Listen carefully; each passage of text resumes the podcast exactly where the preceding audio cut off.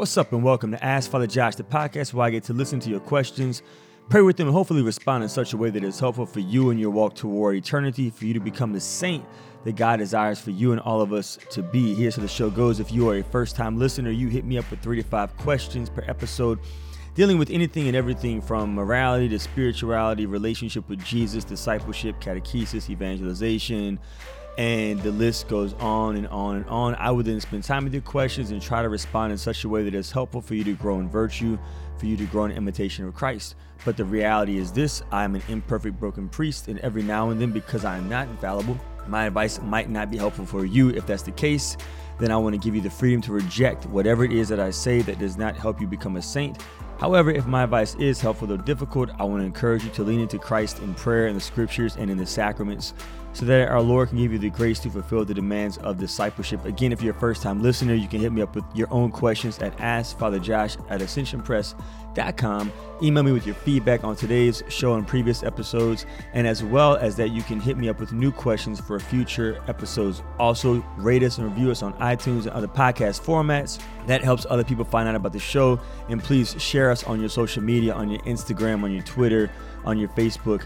Again, it helps people find out about the show. I recently wrote a new book called Pocket Guide to Adoration. Uh, so if you have difficulties of knowing what to do when you go to adoration, how to pray, how to avoid distractions, how to lean into the liturgical action of exposition of the Blessed Sacrament, how to remain fixed on Jesus Christ and share your heart appropriately and receive his heart in prayer, then I want to encourage you to go buy my new book. You can pre order it now at ascensionpress.com and on amazon.com. I think it is the number one new release for Roman Catholic books on Amazon.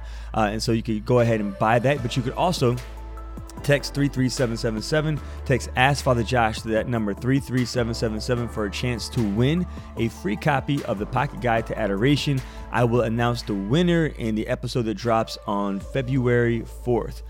On today's show, our topics are all about the pro life movement. We're going to talk about rape and abortion, right? Is it ever okay to get abortion, especially if someone experiences the traumatic action of being raped? What about excommunication of pro choice politicians? And finally, how do we talk about our mistakes to our children, especially whenever they get older? But before we get into those topics of conversation, I want to share with you a glory story.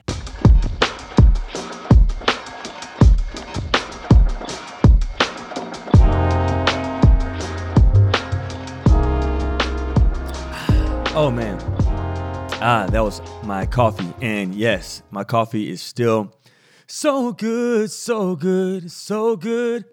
I know you love it that my coffee is so good, so good, so good. It is so, so, so, so, so, so good. Yeah, so my glory story is is this. This past week, we got to hang out as a presbyter. We had our formation continuing education days in uh, Metairie, Louisiana, and it was just, it was good. It was good to be with my brothers. It was good to be able to abide in relationship, to celebrate mass, to hang out and spend time with my brother priests. We don't get to see each other that often. And so when we get together for events like this, it's always nice. And we had Father Sean Kilcawley and Father Alex McCullough as our presenters, and they both did amazing, amazing jobs with their workshops, with their presentations on renewal and parish ministry, and also on pornography and uh, ways that we could find healing from that addiction. And so, yeah, it was just a beautiful, beautiful time of of being with my brothers. And then, you know, as a as a man who's a pastor, as a priest who's a pastor, I love my parish so much. And so, anytime I'm away, I start to miss them. You know, so obviously I'm praying for them in the liturgy of the hours, and when I offer mass, I'm offering mass for them and stuff like that. But I began to miss my bride, and so I um, I was able to get back home on Thursday and that evening, it was really cool. One of my parishioners, Malcolm, we call him Bear. Uh, Bear looks like one of my best friends, Bo, and so I, I, want them to meet one day. I think they might be related. They don't know it yet, but I'm, I'm telling you, like they look, they look like they could be related. So I bet they're distant cousins. Uh, but anyways, Bear uh, put together this really cool Fishers of Men thing where it's like this fishing tournament, and he invited me to speak to the group of men and women who were there who were Catholic and Protestant um, and other. Um, and and it's just it was cool for me to see him in his element and the way that he has responded to the Lord's invitation for him to make disciples of all nations. Like y'all know, I'm always talking about that. We've got to go out of our comfort zone. We've got to go out of people who look like us and people who pray like us and people who believe what we believe. And we need to be like the apostles in Acts chapter 2 and share Jesus with everyone. If you're Catholic, don't just share Jesus with Catholics, share Jesus with Protestants. If you are Catholic um, and, and male, don't just share Jesus with Catholics who are male, share Jesus with people who are also women. If you're Catholic and you are Hispanic, don't just share Jesus with other Catholics who are Hispanic, share Jesus with Catholics who are Asian, right? we got to get out of our little holy huddles and and bear's doing that and i was so grateful as a father to see the fruit that he and his wife are bearing in, in this ministry that they are participating in right now so anyways so my glory story is being able to abide with my brother priest receive some solid solid workshops and then come back home to my bride to my parish and and just be a proud dad, be a proud father of what my my sons and daughters are doing here in the parish and the supernatural fruit they're bearing. I love it. I love it. I love it. All right, I'm about to have some more coffee and then we're going to get into our feedback from previous episodes.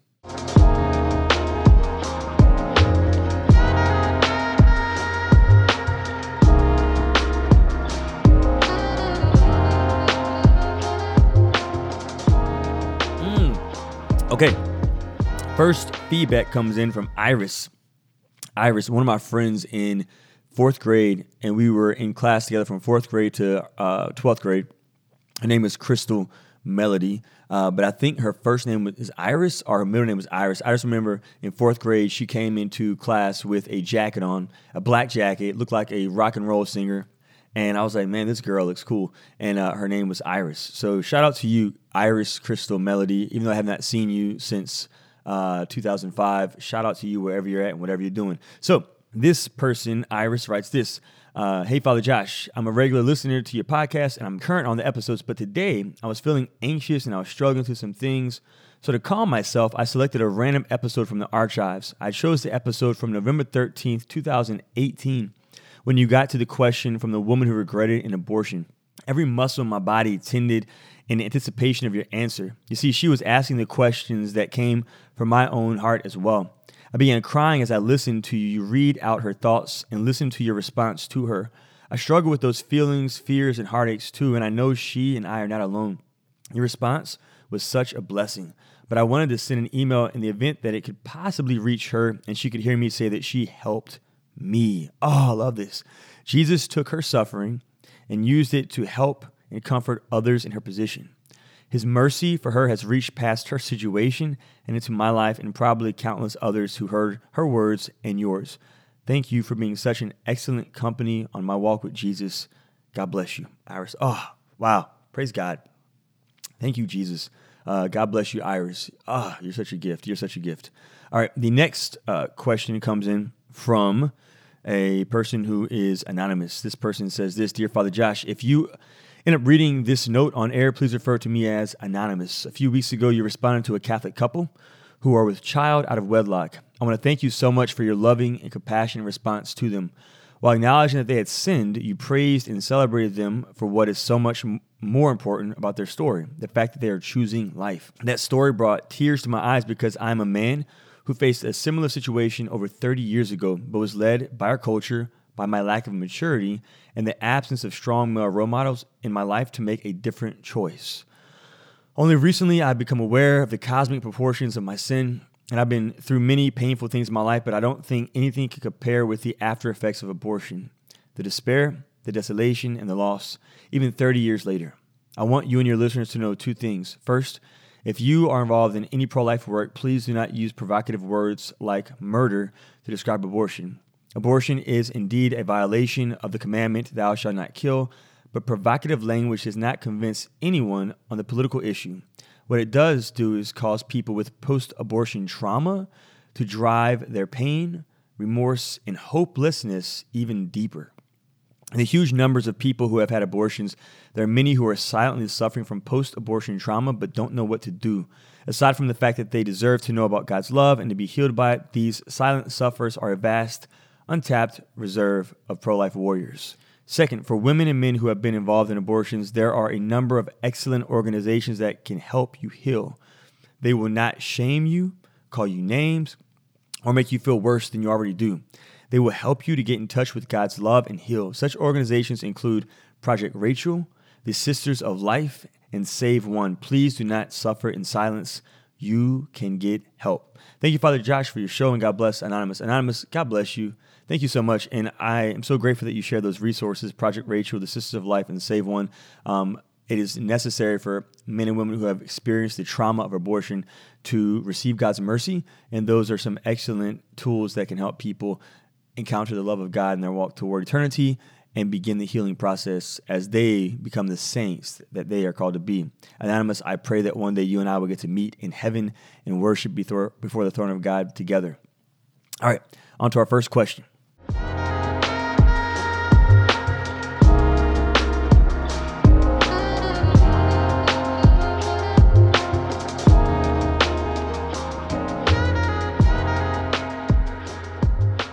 Right, our first question comes in from Brianna, or Brianna. Brianna writes this My name is Brianna, and I live in Kyle, Texas. I absolutely love your podcast, and a lot of your episodes have brought so much clarity to my life and helped me grow in my faith. So, thank you. Uh, you're welcome. Uh, you are very welcome. Uh, my question is this With new abortion laws being made, particularly making abortion illegal for women who have been raped, how do we react to such situations with grace? I'm honestly torn on how to feel about this issue because as a woman, I could not imagine being raped and then having to bear that child. I feel women may view having to give birth as a punishment instead of a good thing. I was wondering what your views on this very sensitive issue are. Thank you for your time, Brianna. Yeah, Brianna, thank you so much for asking this question. This is certainly, certainly, certainly a very sensitive issue, and and we must empathize with the victims um, in these cases. Uh, and right now, as a pastor, um, as a priest, I just want to say to any listener right now if you've ever been raped, I am so sorry. Like, I am so sorry for what happened to you. Um, and it's okay to be sad and it's okay to experience just anger because Jesus is angry too at the sins that have been committed against you. And I want you to know that it was not your fault. And I pray that whoever did this to you is brought to justice and has a conversion and repents, repents for the sins they committed against you and Jesus. What happened to you was not your fault. God wants to heal you. And I highly encourage that you get in contact if you've been raped with a with a therapist, a licensed counselor um, who specializes in sexual trauma. Really, seriously, like it's it's really important to pray. It's really important to come to your priest and talk to us about it in your small group discipleship Bible study partners and brothers and sisters, but there are, are particular members of the body of Christ who have gifts to help those members of the body of Christ who have been sexually traumatized to find healing in ways that those of us who are not sexual therapists, trauma traumatic therapists can't do. So I really want to encourage you to get in contact with somebody who can walk with you. I particularly would recommend uh, Women's New Life Center. If you just Google Women's New Life Center, reach out to them. They can certainly provide provide you with resources wherever you're at with a counselor who can who can accompany you in encountering the healing power of Christ in your walk toward eternity. When it comes to abortion, I think though it's really important if we just answer this question: um, Is the is the baby in the womb a human person? Because the thing is, this is humans are people, and in people, all people, all people are endowed with inherent rights and inherent dignities. So if it's true that the person in the womb, the baby in the womb, is a person, then that person deserves the same legal rights that you and I enjoy. The baby in the womb is a person, a human person. If we say it kicked me, and we know that when we say my baby kicked me, that we're talking about a person kicked me and not an animal, that person then deserves human rights, legal rights. The reason why we don't make exceptions is because a baby who is conceived in rape is still a human person. Just as much as the child who is conceived in consensual marital sex is a human person, that baby in the womb, like if you're pregnant and somebody um, kills you and your baby dies too in the womb, then, then they can go to jail for double homicide, right? They, they killed two people, right? So we believe legally under the law that the child in the womb is a person, so that that person deserves the same legal rights um, as a child in the womb who is is wanted right by the by the mother and or the mother and the father.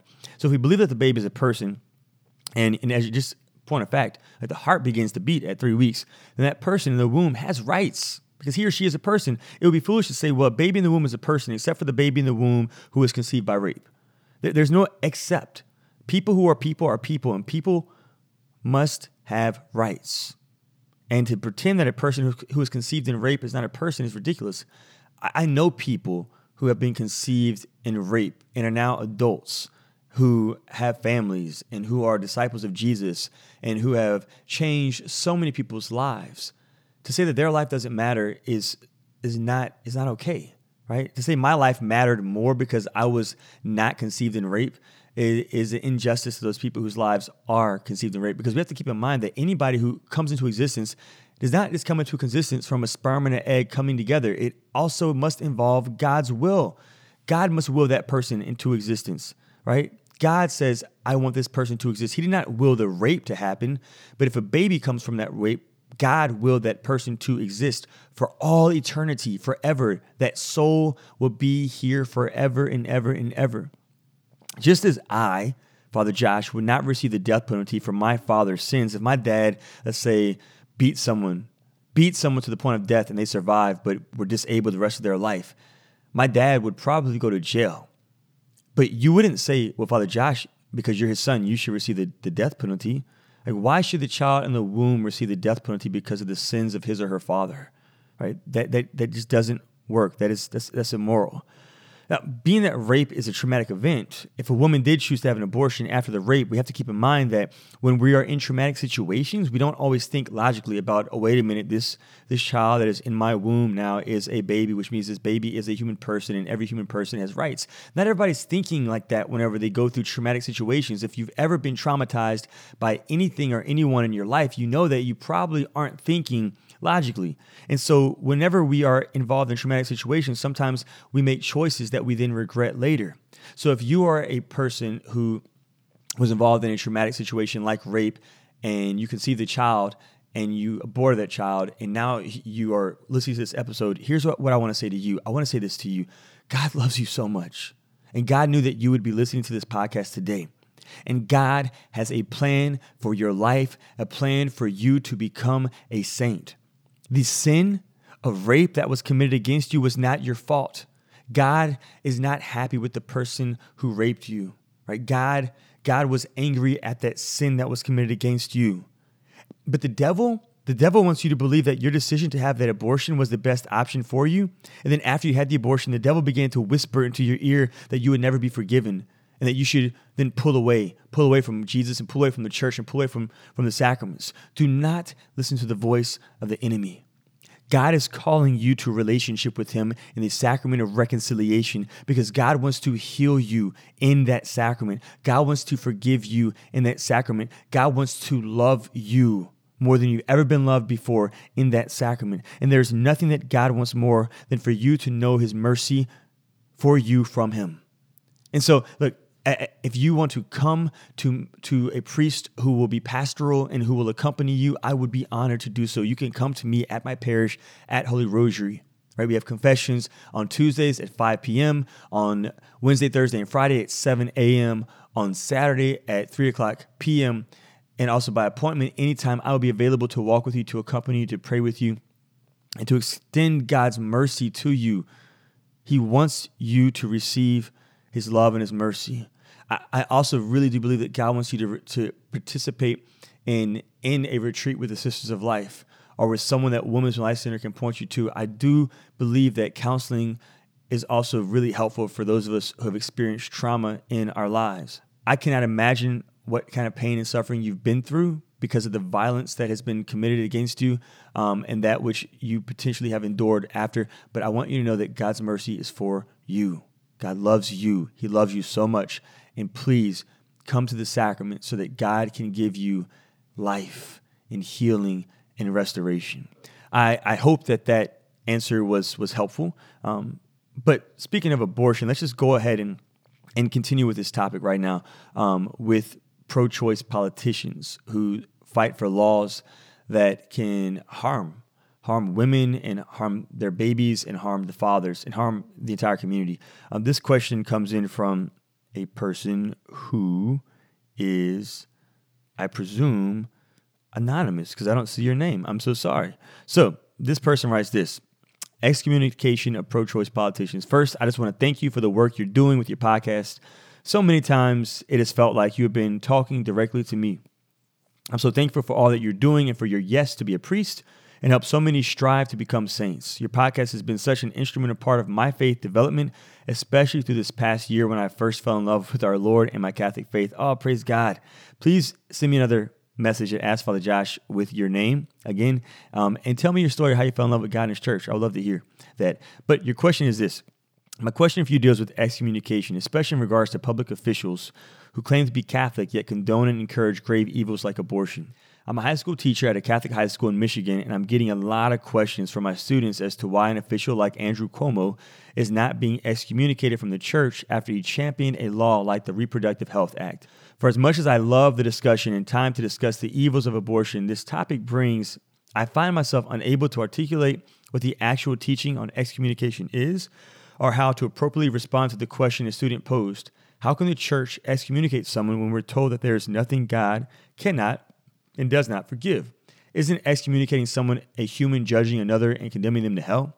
I understand excommunication is supposed to be used as a call to repentance, but I do not think my explanation to my student was anywhere near adequate for a complete understanding, and I didn't want to fall into a trap of letting my anger over the evil of the law get in the way of the truth of the church's teaching. Any guidance you could provide would be greatly appreciated. Thank you so much for your time. I'm really working on being more committed to praying intentionally every day and keeping you and all of our amazing priests in my prayers has been such a great motivator. It's a work in progress, but please know I'm trying. Thanks again. Oh, God bless you. I am so, look, you have no idea how grateful I am for your prayers. Ah, and this question is great. So um, you can actually just, if you want, play this answer if you find it appropriate um, to your students. So first, when it comes to excommunication, I'll answer the question what it's not, then I'll focus on what it is, then I'll focus on what it does and the purpose of excommunication. So, what is excommunication not? Because I think it's a very misunderstood word in the Catholic Church. It does not mean that a person is no longer a Christian, because by virtue of our baptism, we have received an indelible mark, an indelible mark on our soul that will be with us forever, forever, forever, ever, forever, ever, like literally forever. In heaven, we will have that same mark from our baptism. We can't be unbaptized. Once baptized, always baptized. That baptism that we received marks us as a Christian, right? It's on us forever. Like my priesthood, whenever I was ordained to the priesthood, I have received an indelible mark on my soul. So I will be a priest forever in the line of Melchizedek. Even whenever I die, I'm still a priest. Uh, even if I get my faculty stripped from me, uh, I'm still a priest. Once a priest, always a priest. The, the mark never leaves my soul. There's an indelible mark on our souls that we receive at baptism, confirmation, and ordination. And so that mark is always there. Um, and so, what, it, what does it also not mean? It does not mean that it is a permanent thing. It does not mean that it is um, not irreversible. To, to be excommunicated does not mean that you're kicked out of the Catholic Church. So, what does it mean? The word actually means to, to be out of full communion with the Catholic Church. This means that the Catholic person does not get to enjoy the benefits that come with being in full communion with the church. Uh, like a, a parent who uh, punishes their child says you don't get to receive the benefits of being in good standing with our family right now because you are being punished so you cannot play the video game you're still you're still in our family but you don't get the benefits that come with being um, an active member, right, in the family right now. So you have to go to your room and a timeout right now. So you don't get to play the video game. Excommunication is a censure, a censure that is used as a medicinal remedy in an effort to persuade the offender to stop doing the wrongful behavior and help the person to come back to the life of grace in the church through repentance, reformation, and reparation, and belief in the gospel of Jesus Christ for the good of his or her own soul, and to help prevent other people from following into that same sinful behavior that is not good for their salvation. Once the person does repent, reform, and repair the damages they have done, the excommunication can be lifted. So, next thing is what does excommunication do? It forbids the person from engaging in certain activities like, like receiving Holy Communion at Mass. To receive Holy Communion, one must be in Holy Communion with Jesus Christ and His church. If one is not in Holy Communion with Jesus Christ and His church and receives Holy Communion, then what does St. Paul say in the scriptures? He says, The reason why some of you are sick is because you're receiving communion and you're not supposed to be receiving communion, right?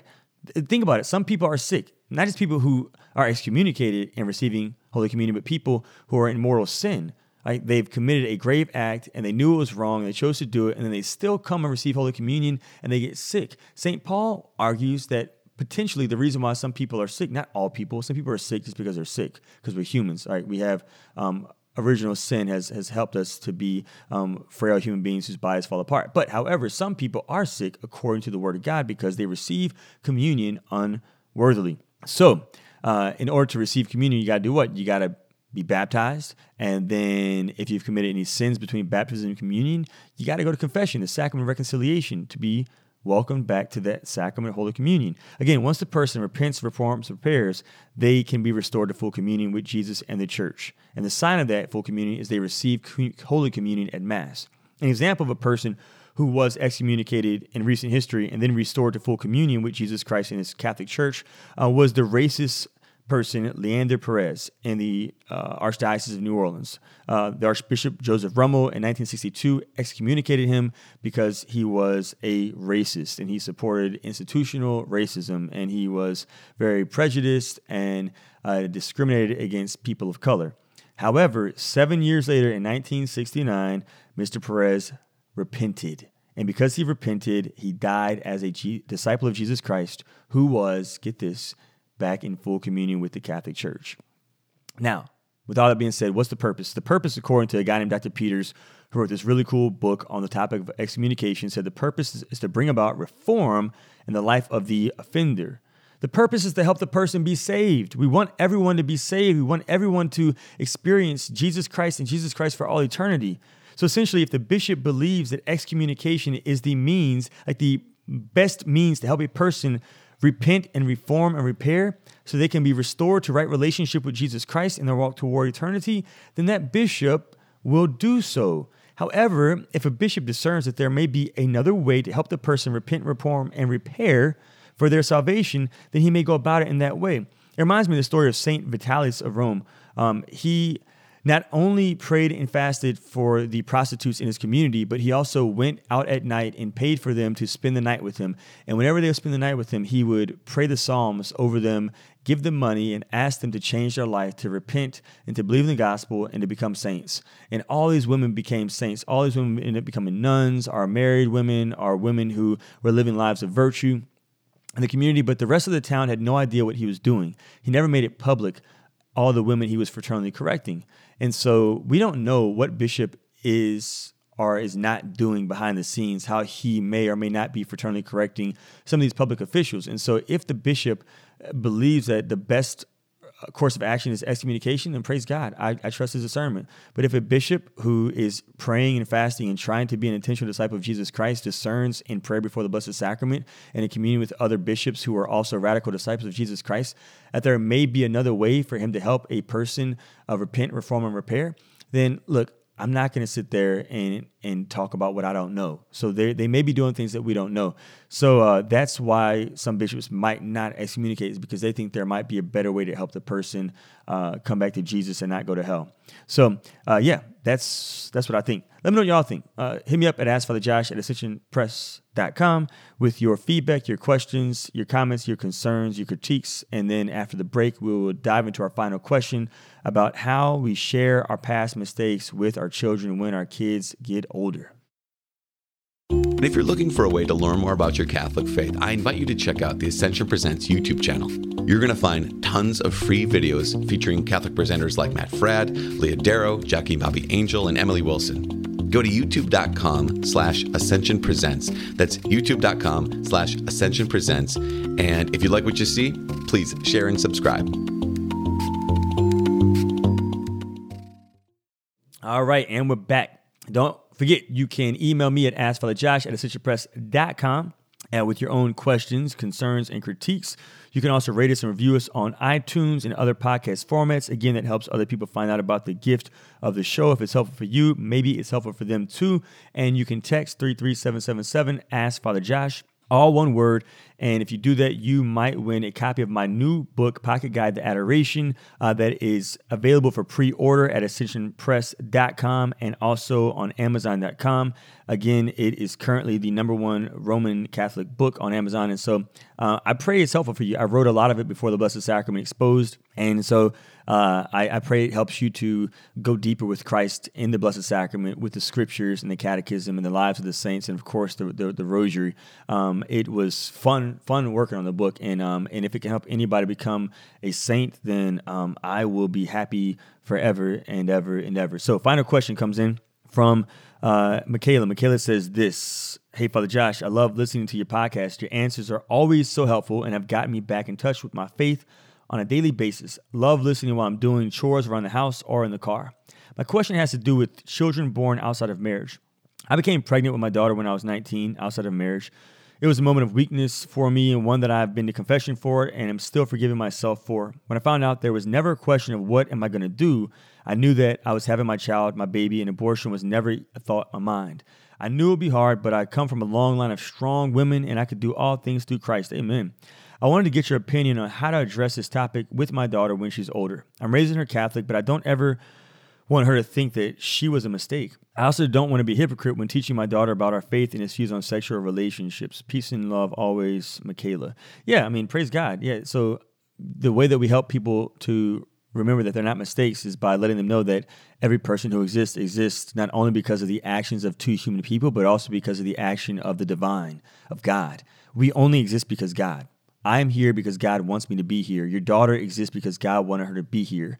And so, God, throughout salvation history, has created some of the greatest people um, through lines and generations of people who did things that were immoral, um, but yet He still brought about tremendous blessings from those immoral relationships, like Jesus Christ. Jesus Christ comes from a line of prostitutes, right? There are prostitutes, and there are people who had incest in his family lineage. There are people who did. Uh, very immoral things uh, like murder um, and his family lineage um, and adultery and drunkenness and thievery. And yet, and still, that's the line that he was born out of into his holy family of Joseph and Mary.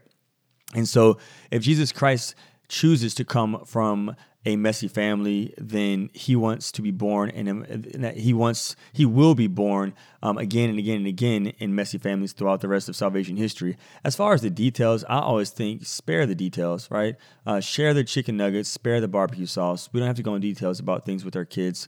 Uh, they're they're just conversation. We can let people know, like I love you, your gift I never thought about aborting you. Like that, that's enough, right? Um, but we don't have to go into all the details of that relationship and and that, that kind of stuff. I think that that we as parents, I think this is my personal opinion. You might have a different opinion, and you might be right. I might be wrong.